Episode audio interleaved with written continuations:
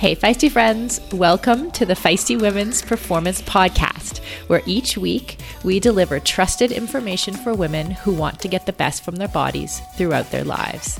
Learn to feel and perform your best through our four pillars of performance physiology, nutrition, mental health, and culture. I'm your host, Sara Gross, and this is a Feisty Media production. Hi, Feisties. I hope everyone who's listening is having a fabulous day. Wherever you're listening, whether you are out for a walk or in the gym or a bike ride, or maybe you're doing chores at home, I thank you for choosing us to keep you company here at the Feisty Women's Performance Podcast.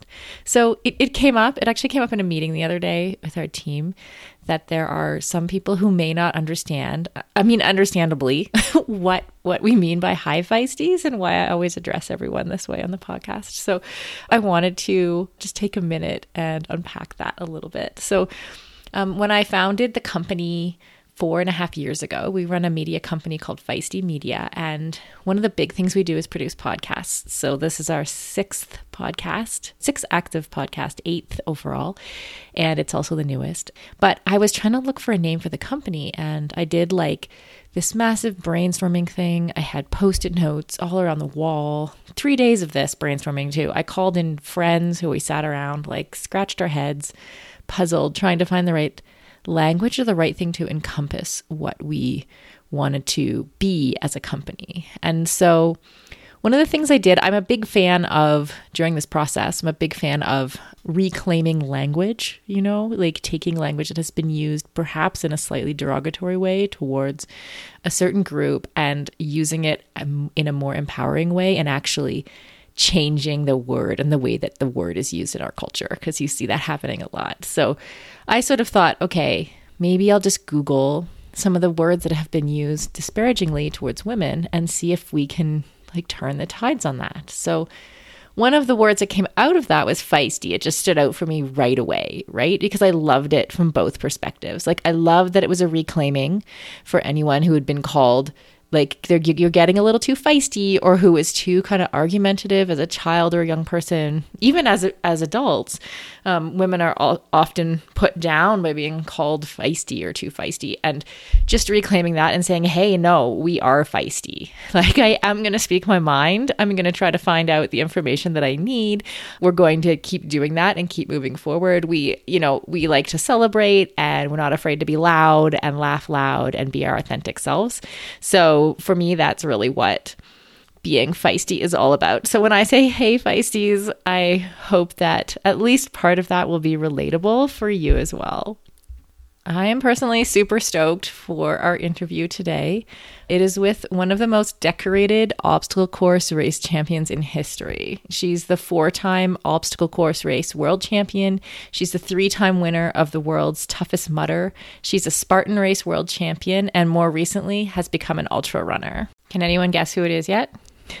Our guest is Amelia Boone. And besides all these amazing accomplishments in sport, she is also a full time corporate attorney at Apple. She has also spoken openly about her lifelong struggle with an eating disorder, which is something that we dive into pretty deep in the interview.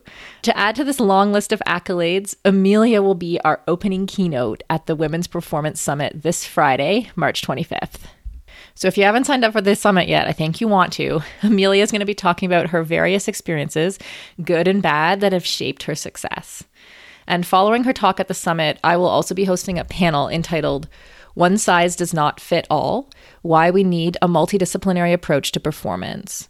At the panel, we'll discuss how real change comes through not siloing our experiences and our strategies, but recognizing that as humans, we need a multi layered approach to get the best out of ourselves and of our bodies throughout our lifetime. So grab your summit tickets if you haven't already at womensperformance.com, and you can have access to the summit and the recordings all year long. But for today, I am thrilled to be sharing this fab chat with Amelia on how a fail on the monkey bars sparked her journey to obstacle course racing, the importance of always having fun, how she manages her routine, everything she learned from a, a, lifetime living with an eating disorder, and eventually how she made the choice to live life to the fullest. I hope you enjoy it as much as I did. As we head into summer, rest and recovery are critical for improving sports performance, reducing stress, and living a long and healthy life. We should all invest in better sleep. So, think about the thing you lay your head on for eight hours a night. If it's not exactly right for you, it can lead to needless tossing and turning, or worse, have you waking up with an unrelenting kink in your neck. My new Lagoon pillow has helped me improve my sleep immensely by pairing me with the performance pillow that has everything I need. So, I personally was matched with the Otter pillow.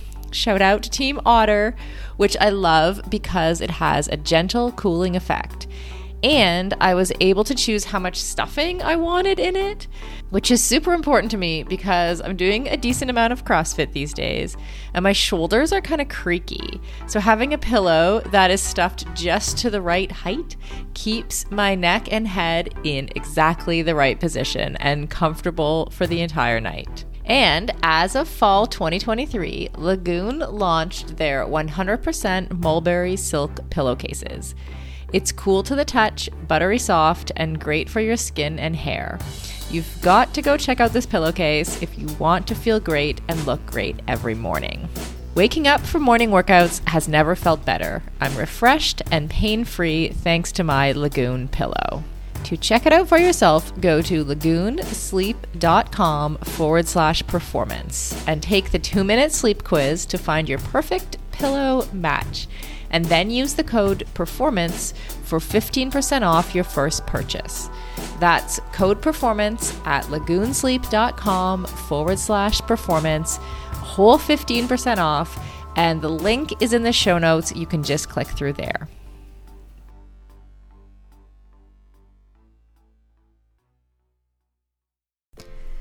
Endurance sports should be accessible to everyone, right? That's why we are so excited to be partnering with Mottiv. Mottiv is one of the fastest growing training apps in the world today, with thousands of amateur athletes signing up every month and a nearly perfect 4.9 star rating in the App Store. You are not a template, and your training plan should not be either. Prepare for running races, triathlons, cycling events, duathlons, or swim runs, however your season schedule shapes up, and get training written by some of the best coaches in the world in each discipline who know what it takes to help amateur athletes reach their goal on race day. The app takes the training written by those experts and then creates the most optimal training plan for your schedule, abilities, and goals. Plus, the training is fully customized to your race schedule, how much you can train each week, your current abilities, and the goals you want to achieve in your race. You can use the app for free as long as you want, or get all the upgraded features from the app for just $19.99 a month. But as a feisty listener, you can sign up at mymottiv.com and use the code FEISTY for two months of full premium access. That's right, you get two months of premium for free. So you quite literally have nothing to lose. So head over to mymottiv.com, M Y M O T T I V.com, and use the code FEISTY, F E I S T Y. And on a personal note, I know the founder of Mottiv, and he is driven to make triathlon and all endurance sports more accessible for the athletes who care about their performance but who aren't quite ready for a full time personal coach. If that sounds like you, definitely try the app for two months for free. You literally have nothing to lose.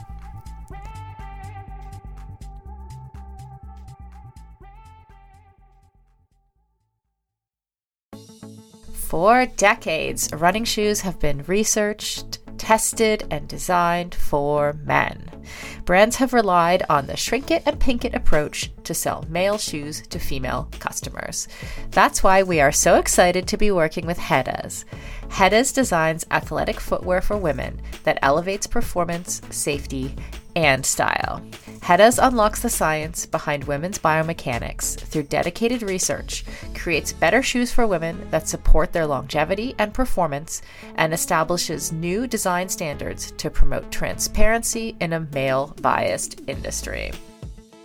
Hedas have a lower ankle collar to reduce rubbing, a breathable mesh toe box to allow for ventilation and to allow for female toe shape, a special kind of plate in the midsole to keep tired legs going, a narrow heel cup to reduce heel slippage and take the pressure off our Achilles, and a rounded instep to create a snug fit.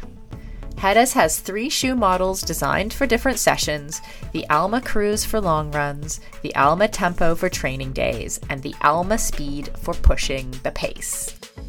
I've personally been running in the Alma Cruise and I love them. It's the shoe I always wanted and never knew I needed. The fit is perfect in every way. You can get your own pair of Hedes at hedes.com and use the code FEISTY20 for 20% off. That's FEISTY20 at hedes.com, and it will all be in the show notes.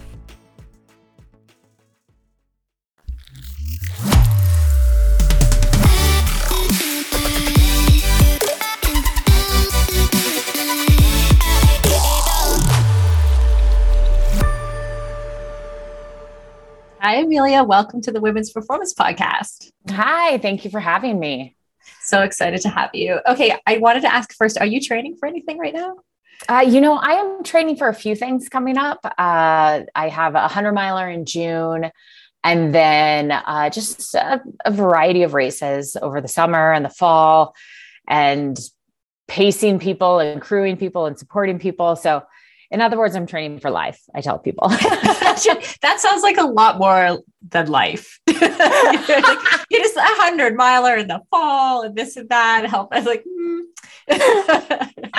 How many hours a week of training does does that life training add up to? Man, you know, I think running it's probably about like 10 to 12 hours. And then I do a bit of cross training on my bike and on I, I ride an elliptigo and so mm-hmm. and then strength training. So I would say maybe total with like physical therapy exercises and all that kind of stuff, 15 to 20 hours. Okay. okay.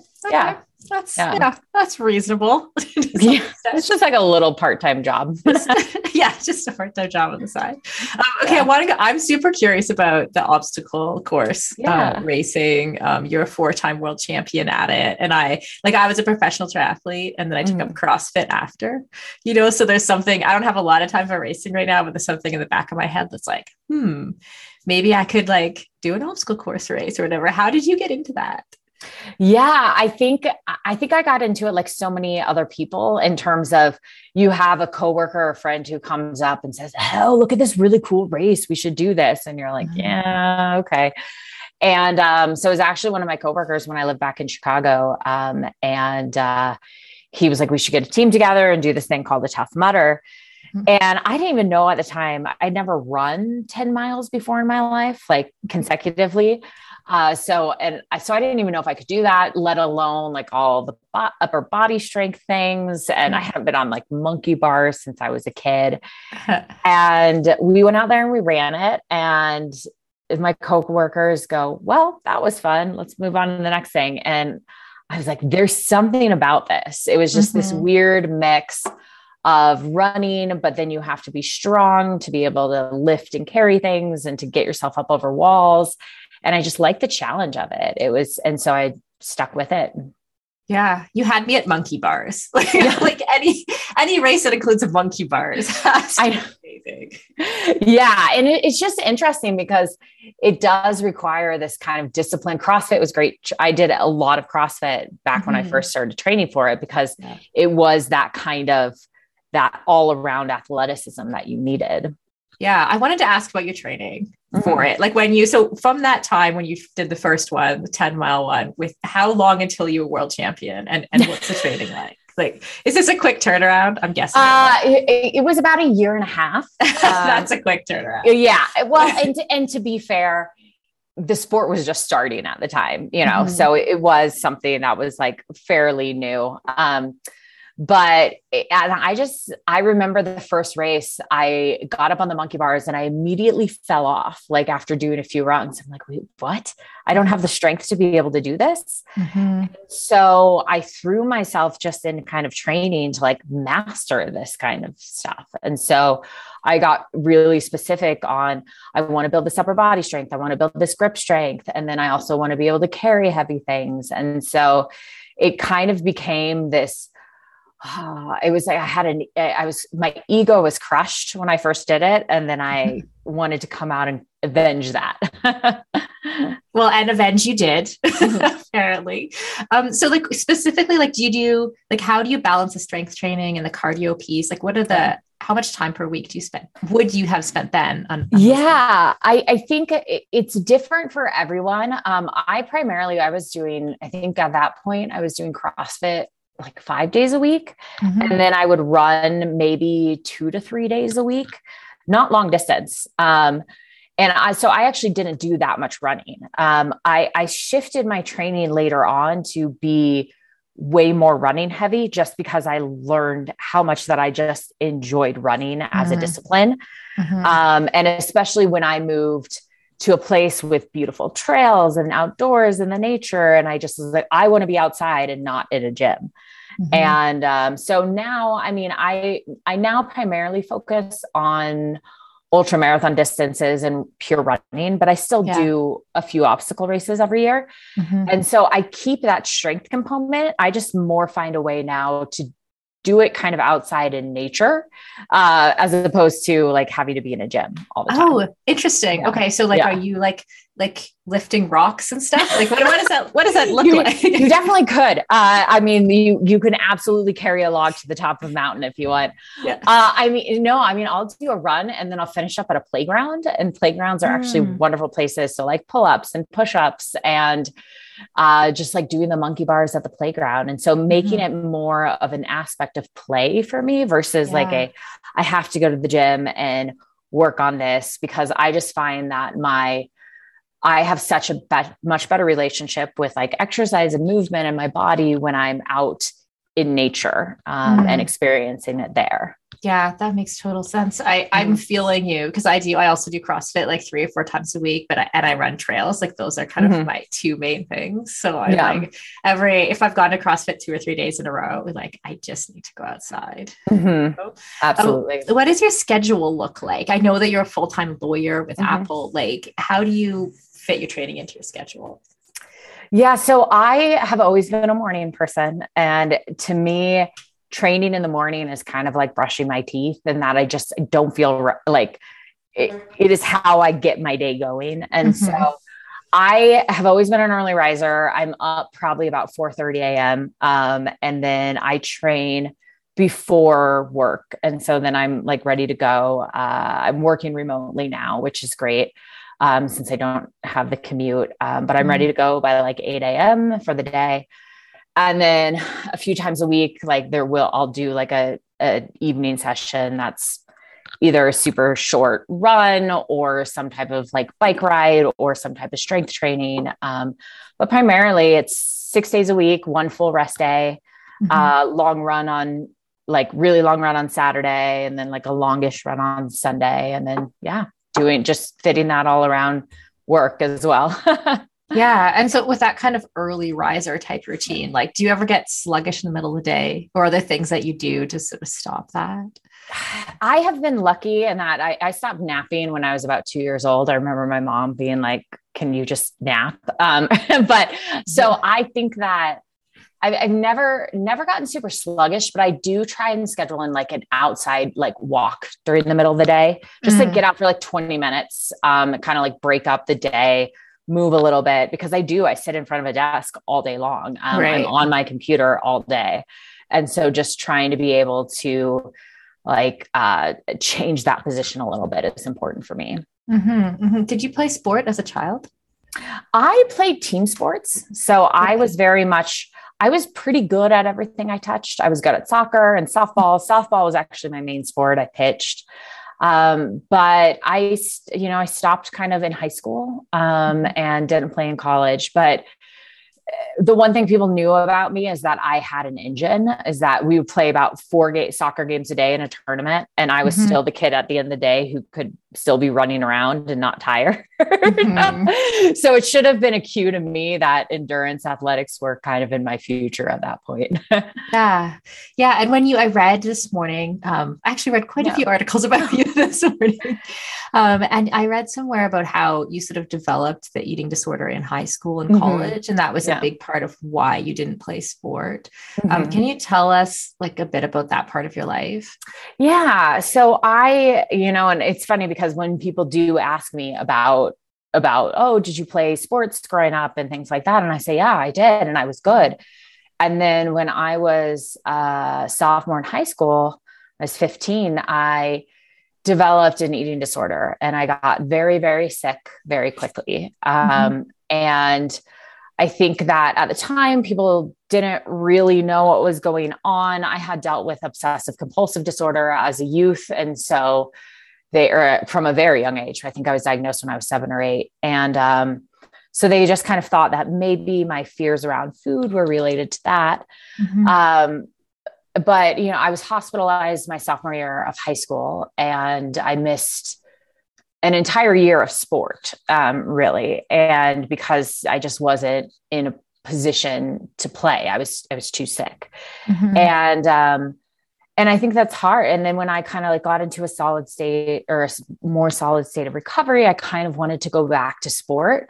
But I had just found at that point that like all the other girls had gotten so much better than me, you know, because like mm-hmm. I just I missed a key developmental phase and it was hard for me. It was very hard for my ego to like want to go back to sport mm-hmm. and then to realize that that time away and the damage that I had done to my body and not feeding it properly were already kind of like dampening my athletic pursuits at that point.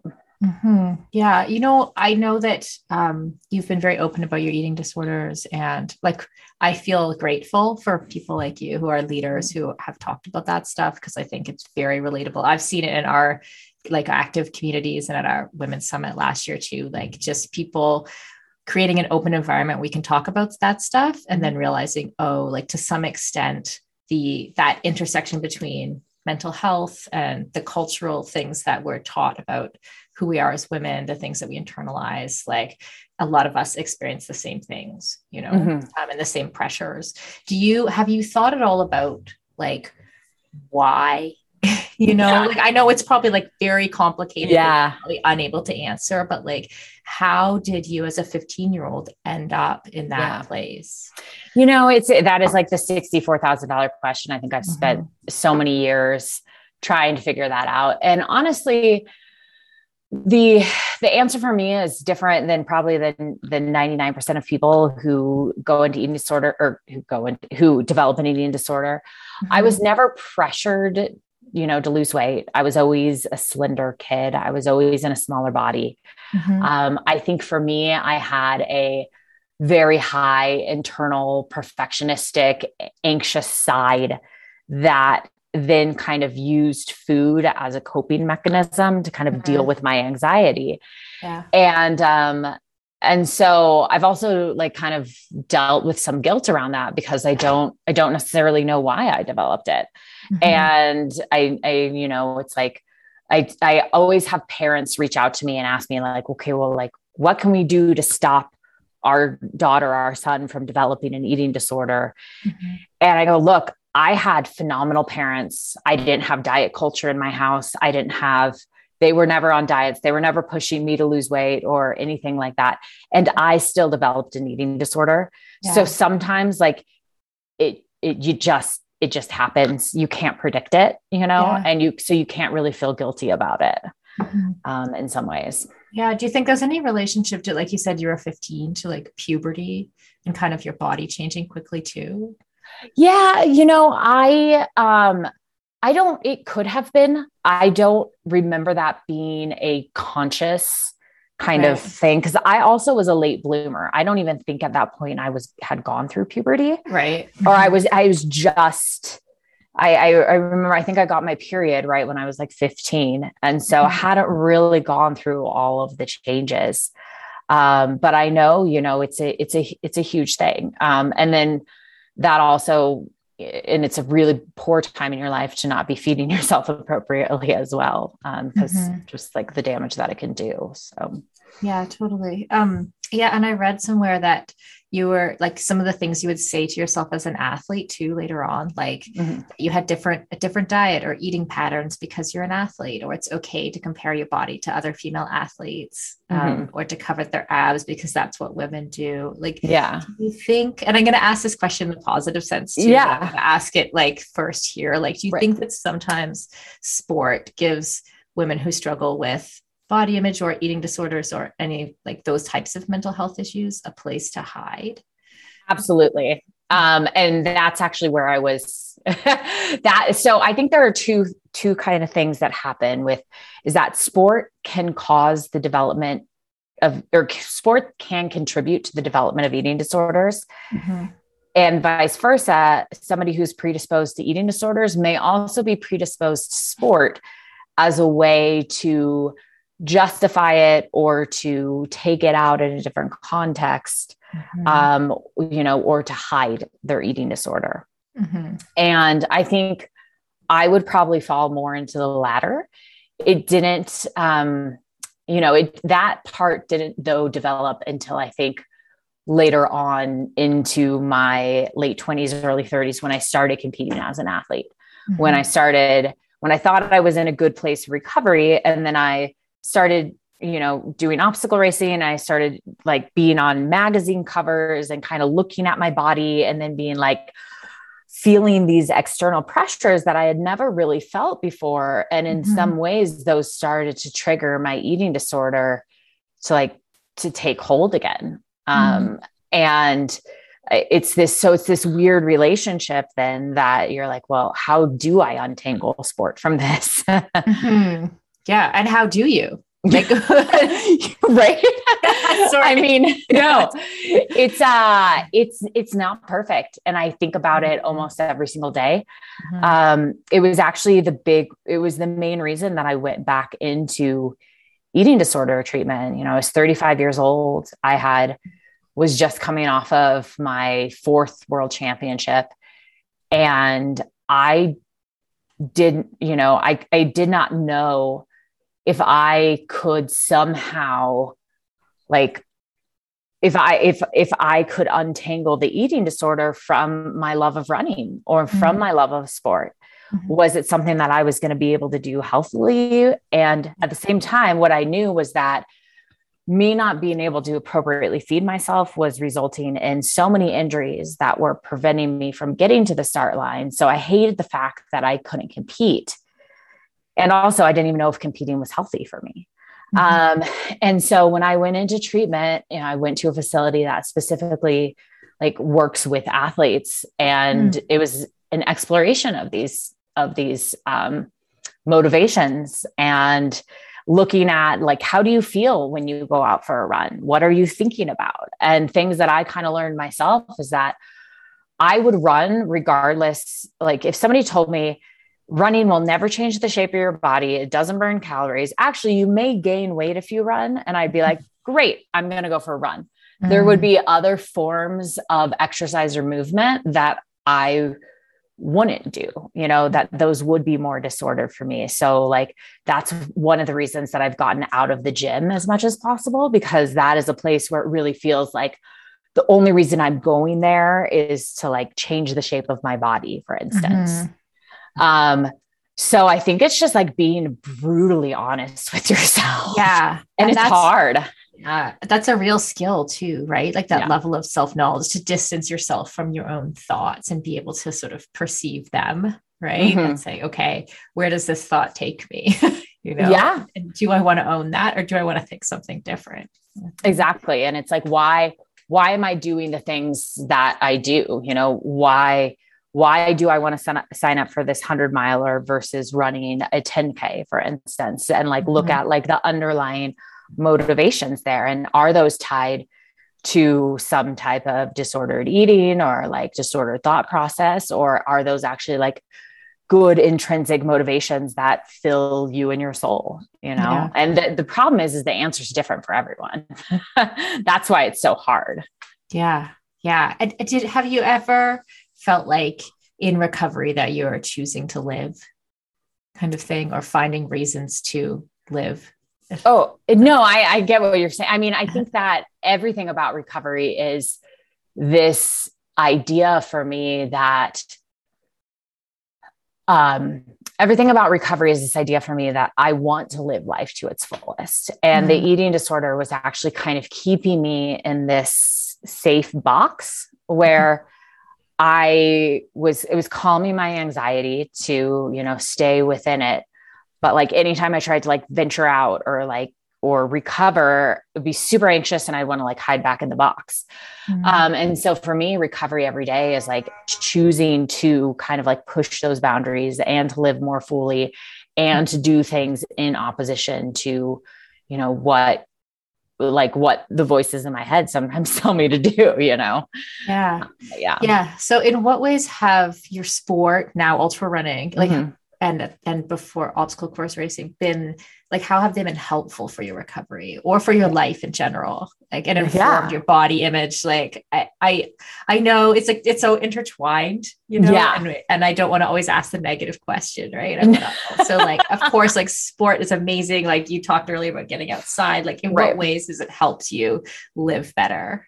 Absolutely. I think i realized um that one of the main things that has helped me is that to be able to run a hundred miler or to be able to run an ultra, like you have to feed yourself properly. Like your body is just not going to to deal with the training and the racing with that. And I think for me, there, I realized that when I have a big goal, like I want to do this, I want to run for 24 hours, like I need to take care of my body. And so mm-hmm. sometimes it almost gives me that motivation to be able to like eat when I don't feel like it or if I feel, you know, and so it, that definitely does, you know, it, it definitely helps in that regard of like having mm-hmm. that. But the flip side of is that is that, you know, if you get injured, et cetera, et cetera, are you still able to take care of yourself right. without your sport? And then yeah. that's where it gets pretty tricky, you know, yeah. I know for a lot of people. Yeah. Um, okay. I, I want to go a bit of a different direction because yeah. we um like we talk a lot about female physiology, you know, mm-hmm. and have you mm-hmm. ever tracked your cycle or trained with your cycle at all? You know, I've just started to do that. I'm okay. 30, I am 38 years old. Yeah. And this is, and it's. Oh, I know. We didn't have information 10 years ago, you know? so. Well, I mean, and, and honestly, I, I have had a hormonal IUD since I was 25. Mm. And so I didn't have, you know, it, at first it, it started to take away my period, you know, for longer that I had it, which for me, I was like, woo, great. You know, like I don't have to worry with, about a period when I'm running for 24 hours. Mm-hmm. And also it made it much more trickier to know, like, would I be having a period if it wasn't for this IUD? Right. Am I losing my cycle and not knowing it? Mm. Um, and so for me it's i've had to work with an endocrinologist and do a bunch of labs at different times of months to like figure that all out mm-hmm. um, but no this is a this is a new realm for me and it's kind of i love that people are talking about this now because mm-hmm. i didn't even know that this was a thing 10 years ago um, yeah, I don't think anybody did, you know, like Roar right. by Stacy Sims. It was published like what, seven years ago or so. Mm-hmm. Like before that, it was like a wasteland. right. Yeah. Yeah. And I think that it really, I went through an egg freezing procedure uh, a few months ago, which then kind of like gave me a baseline of like, okay, well, this is when my cycle mm. starts, et cetera, et cetera. And so now like I can track that and know. And uh, I, I, it hasn't been long enough for me to have any type of useful info, but right. it's, uh, it's, I'm glad people are doing it. Yeah yeah, I feel the same way. It's like I, I feel like I'm just kind of too late for it to, for it to help me. I know, it's right? Like, it's sometimes good to know if I'm having an off day that like that there's a reason it's not me. yeah, yeah, exactly. Um, and it just that it's yeah, there's more there's more awareness around it now, and that coaches are paying attention to it as well. Yeah, yeah. I've also I read also that you've been called the queen of pain yeah. Um, and I wanted to talk a bit about suffering and like yeah. if you have like it does seem like you're very mentally strong. Mm-hmm. Um, do you have advice around that kind of? So I know a lot of people want to know like how to push through when it's hard, how to be mm-hmm. motivated, you know, even to get out the door. What's your advice on that stuff? Yeah, I think that my my biggest thing is always like if you look at the grand totality of something, you're going to get overwhelmed. So mm-hmm. if you are going to run 100 miles and you're on mile two and you're like, oh my God, I have 98 more miles to go. It's overwhelming. So for me, I've always mm. just been like, just focus on like the next mile ahead of you, the next 10 minutes. There have been times in, in obstacle racing when you're carrying like a 60 pound bucket up the mountain.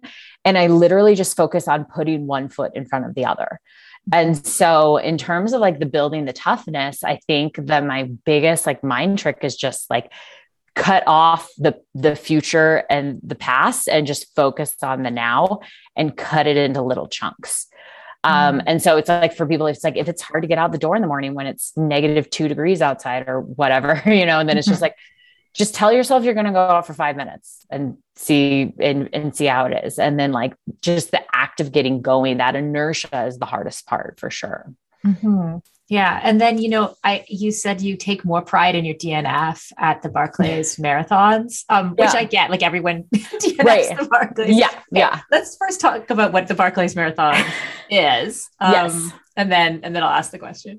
Yeah. So the Barkley Marathons is a uh, race in Tennessee that's technically they call it 100 miles, but it's probably more like 120. There is no you know there there is no course there's no course markings there's no course map there is one course map that you mark down you run around the woods and you find these 13 books that tell you that you actually completed the loop no woman has ever finished there's been 13 finishers in the history and it's been going on for close to like 30 years at this point so yeah i mean i think it's one of those races where everybody goes into it and they know it's like a 99% failure rate um, and so you have to put all ego aside.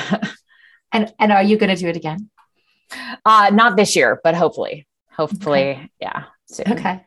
Okay. And you said that you were more pride, took more pride in that DNF than you did in mm-hmm. wins. Like, how did you get to that place?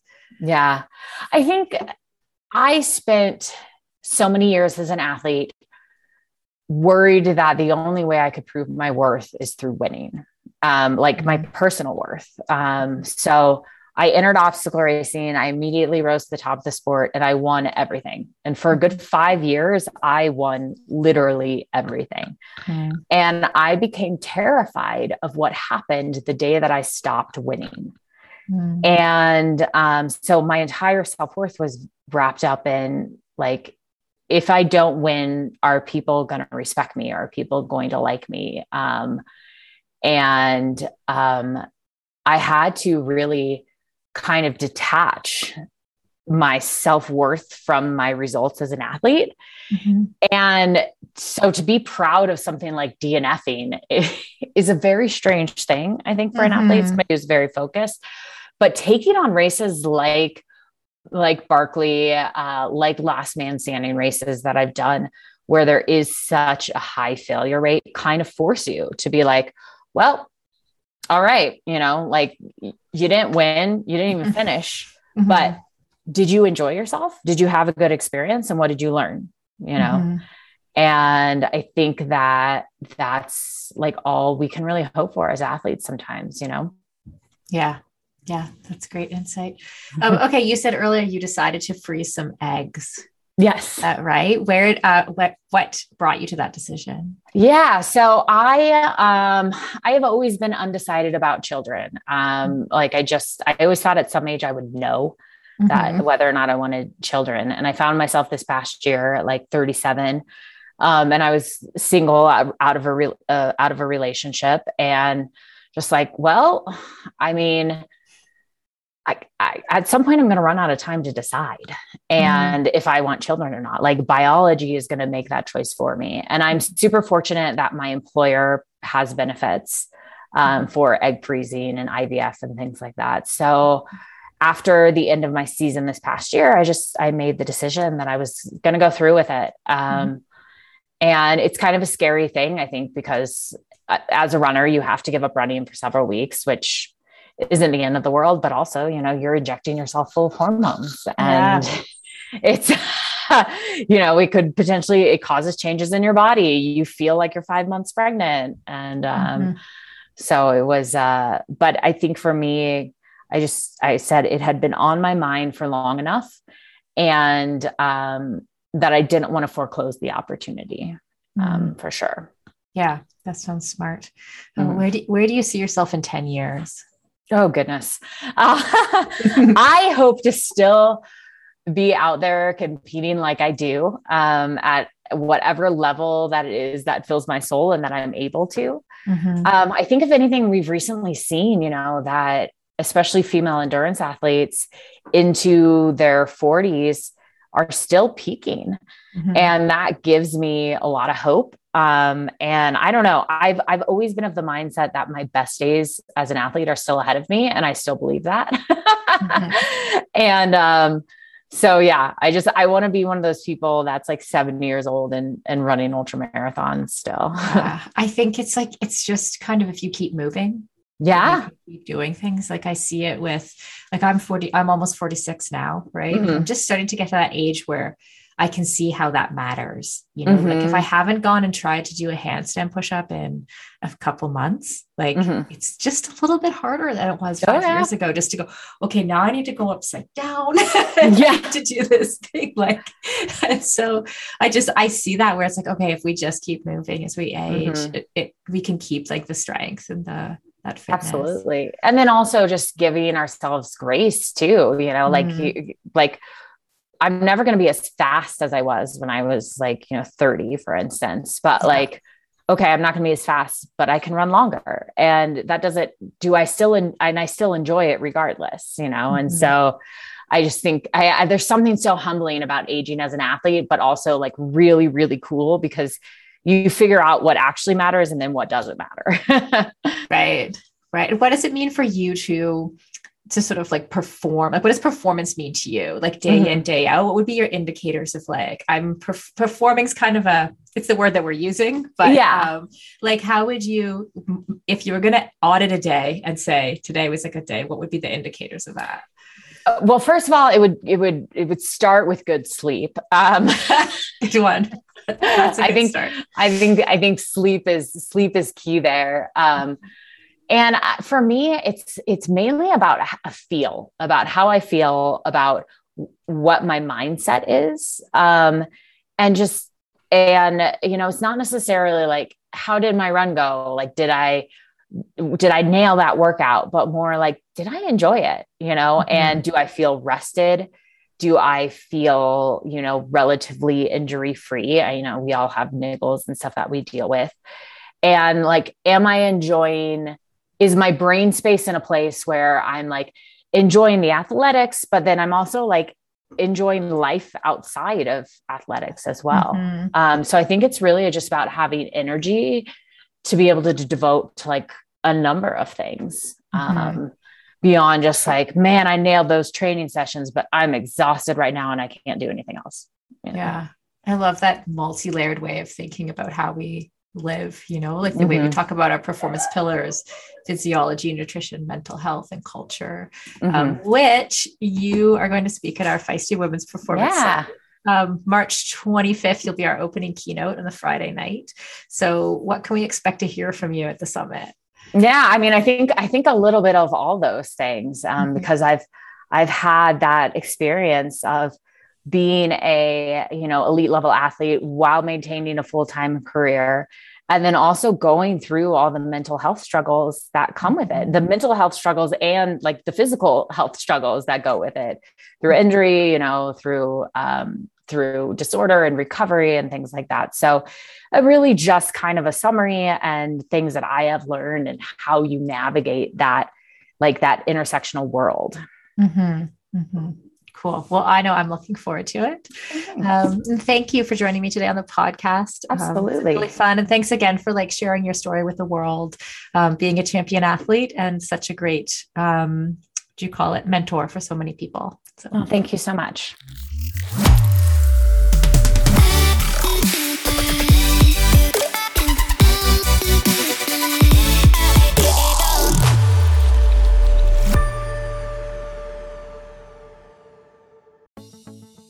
Building muscle can be tough, and gains can be so slow, even for those of us who do a lot of strength training.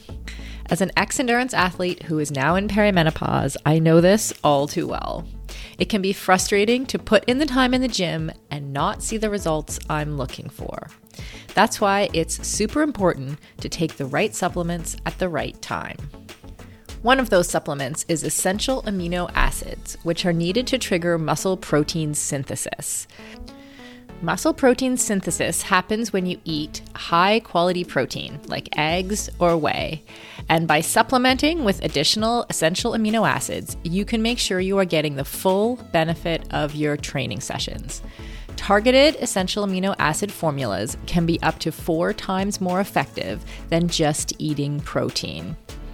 I've been taking amino acids for almost a year, and in combination with eating quality protein and a couple other supplements, I have managed to turn the tides on age related muscle loss, which starts at 30 for women, by the way, and I have continued to make strength gains as I head towards 50.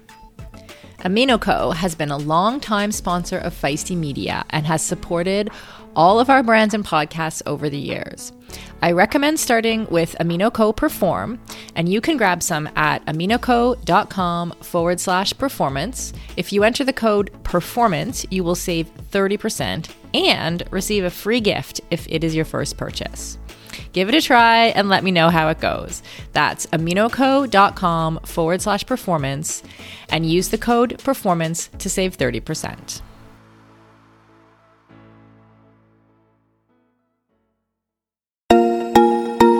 As a lifelong runner and triathlete turned CrossFitter, I am stoked to announce that the athletic eyewear brand Tifosi Optics has joined us as a partner here at Feisty Media. Tifosi sports glasses hit all the marks for athletes. They're shatterproof polybicarbonate, so the lenses not only reduce glare, but also offer scratch resistance, which I 100% need. They stay in place when you are moving. The hydrophilic rubber nose pads actually get more grippy the more you sweat, so they are secure and don't slide down your face even when you're running in hot conditions. No matter what sport you do, Tifosi has shades for you. Whether you love tennis, fishing, pickleball, running, cycling, or just hanging out on the beach. They are super reasonably priced, which I love, so I can have multiple pairs that go with any outfit. And of course, Feisty listeners get a special discount. So, head on over to tifosioptics.com and use the code FM20. FM as in Feisty Media to get 20% off your order. That's FM20 at tifosioptics.com. I'll put a link in the show notes to make it easy for you.